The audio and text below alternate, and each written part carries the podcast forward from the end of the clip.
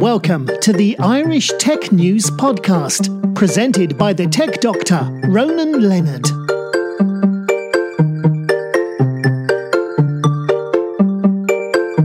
Works for GitHub. Tell us a bit about your background. Hi. Um, so I've been developing software. So I live out in California, and I've been developing software for like 19, almost 20 years now, depending on how I do the reckoning. Um, I've worked on everything from um, like satellites, embedded software on satellites, to device drivers for um, storage appliances, to websites for um, leasing software and websites for medical records. Um, and now I'm at GitHub.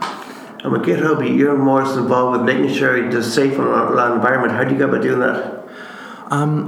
We're some of it's just some basics. I mean, moderation in online settings is, is not new. Yeah. You know, you've we've we, this stuff harkens back to the old message boards and BBSs. Um, you know, if you remember the '80s, and Yeah. and um, you know, so some of that's just making sure we put in good systems that allow people to do good moderation. Some of it's education, like teaching people how to moderate communities in a positive manner. Um, and a lot of it too is about giving people the tools they need to protect themselves from unwanted, um, you know, harassment. So, for example, is like just basic blocking features.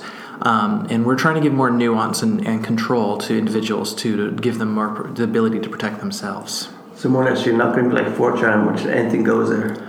Um, we th- there's no reason for us to be right. I mean, when you look at online communities, the the goal of most, I mean, the most common type of community on GitHub is an open source project, Yeah. and ostensibly they want to build the best version of whatever the thing that they're working on, and all of the science around diversity actually has shown time and time again that diverse groups of people create better products. Um, in the sort of in the business world, it actually is translates to I think it's around like a ten percent increase in revenue for companies that hit certain level of diversity versus companies that don't. And so in the the open source world, it has to you get into like recruitment and your perspectives that really change and bring a lot to a given project. And we really want to help the open source communities that are collaborating through our platform to do so in a way that is very inclusive and allows them to grow and flourish to the best that they can. When it comes to uh, online platforms and stuff you, you're doing, is there anything you won't have up there, like any code you say won't, won't allow publish? I'm sorry. Like if, for example, somebody has code on there that can be used for hacking purposes, oh, so that, that gets into our, our terms of service. In general, um, if a tool is a tool, it's we don't we don't police or make value judgments on the tool if you so if you put up a, a tool that might have nefarious purposes but also has legitimate purposes as long as you're not violating any law that puts us in a position where we would legally have to take action we're not going to do anything um, if you put up a list of names and addresses though of people you don't like Yeah. um, and that gets reported to us because we don't proactively look for these things. But if that gets reported to us, yeah, we're going to respond um, to that. Um, our terms of service team deals with that stuff more directly, um, and so they're probably better people to talk to than You know, I myself. guess I guess you're more trying to create create a system where you can go online and and, uh, sh- and share basically what you're doing without any prejudice involved. Without any what? Prejudice involved. So Yes, we want to see, we want GitHub to be a place where you know that you can go and participate regardless of your background, regardless of whether you're, um, you know, openly LGBT or if you're open, you know, openly female or openly black. Yeah. You, we want you to be able to go and participate in these online communities and be a part of them. Um, we don't want you to feel that you have to leave part of yourself at the door or hide behind anonymous, you know, an anonymous username, a genderless username, in order to be able to participate in these spaces. I guess the worst thing is you get a keyboard warrior who behind the key- behind the keyboard will do more than he will in person. So you got to be careful that the people like that aren't actually openly openly taking part. Um, well, I mean, some of it's just making sure that it's. We generally don't moderate communities ourselves. Yeah. We give them tools to to moderate. If a if a community is, you know, toxic but they're not reaching out, then they're going to they're going to do that, and that's fine. But the moment we get people saying, "Hey, this community's these people are harassing us," um, then we then we're going to take then we're going to respond. Um, but our, our real hope for my team is that we allow we are encouraging open source projects to adopt codes of conduct and to enforce those, and we're trying to build out a suite of tools that allow you to respond um, to violations of your code of conduct in ways that are constructive and have long-term behavioral, ch- um, long-term changes to actually make the community genuinely more inclusive, and not just sort of like a finger wagging, like "Hey, don't do that." So, get some more education if you educate them as well. Definitely, definitely, we definitely want to see a um, push toward education of why behaviors are harmful versus simply just um, you know banning everybody that does anything that you know somebody else doesn't like because that's not constructive and that doesn't lead to a community. Because the moment you get mass bannings, everyone talks about the, about uh, things banned like like with GamerGate a couple years ago. Everyone said GamerGate's pretty bad. We can't go on that search because everyone's everyone's been banned if you can go and educate them why they're why they're, they're wrong what they're doing and say well it, it really depends what people do yeah. i mean like there are some there are there are a lot of behaviors that would violate our terms of service. Like we have a very clear like what you're allowed to do and what you're not in terms of our legal terms of service yeah. when you sign up for GitHub.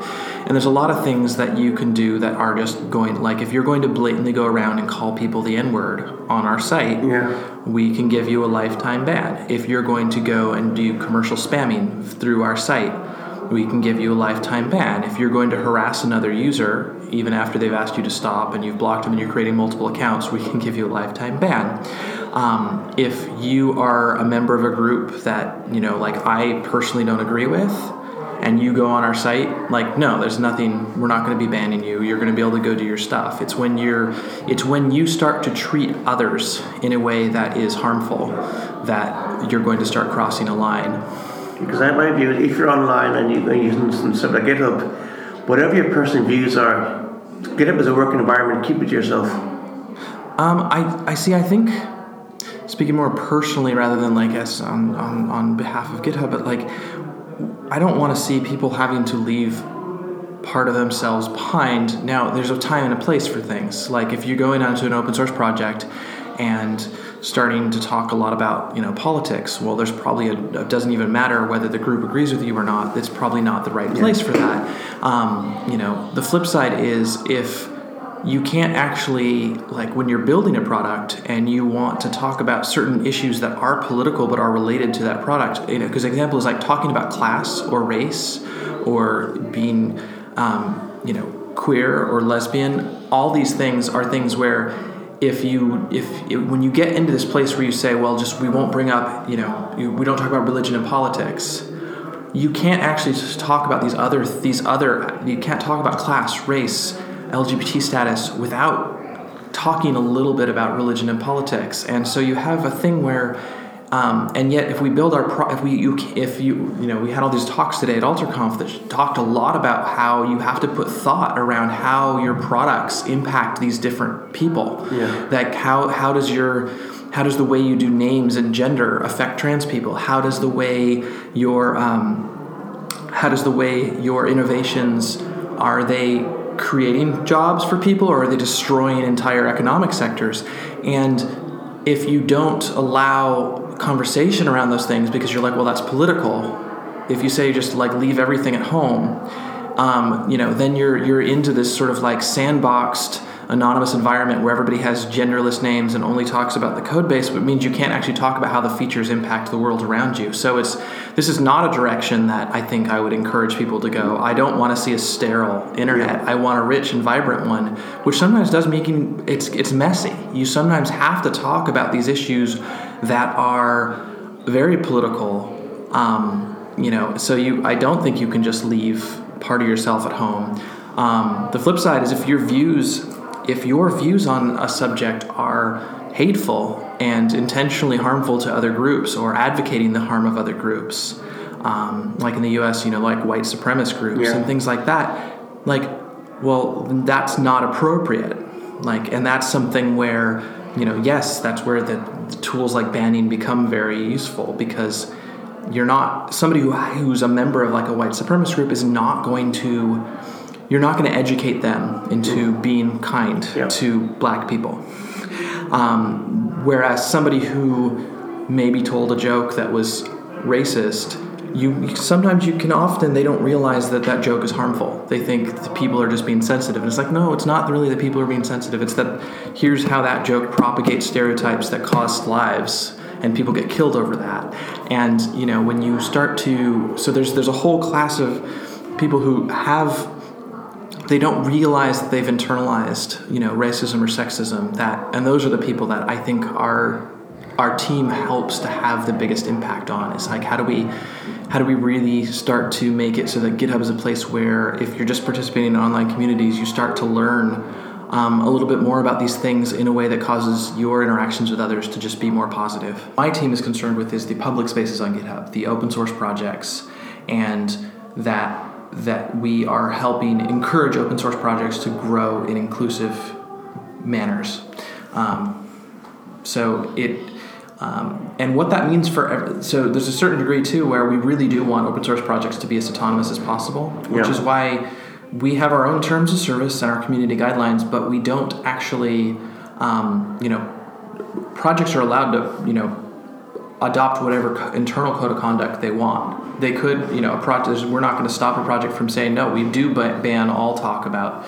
you know religion and politics on this thing and that might be part of the code of conduct and we want to give you the tools that if you've made that decision for your community you have the tools you can you have you need to enforce that um, you know we would encourage places to take code of conduct closer to like the one that um, AlterConf uses or closer to the one like the community covenant that a lot of open source projects in um, the Ruby world use where we believe that these are codes of conduct that are open to foster a greater diversity of people participating and ideas um, versus ones that tend to be more like shut things down.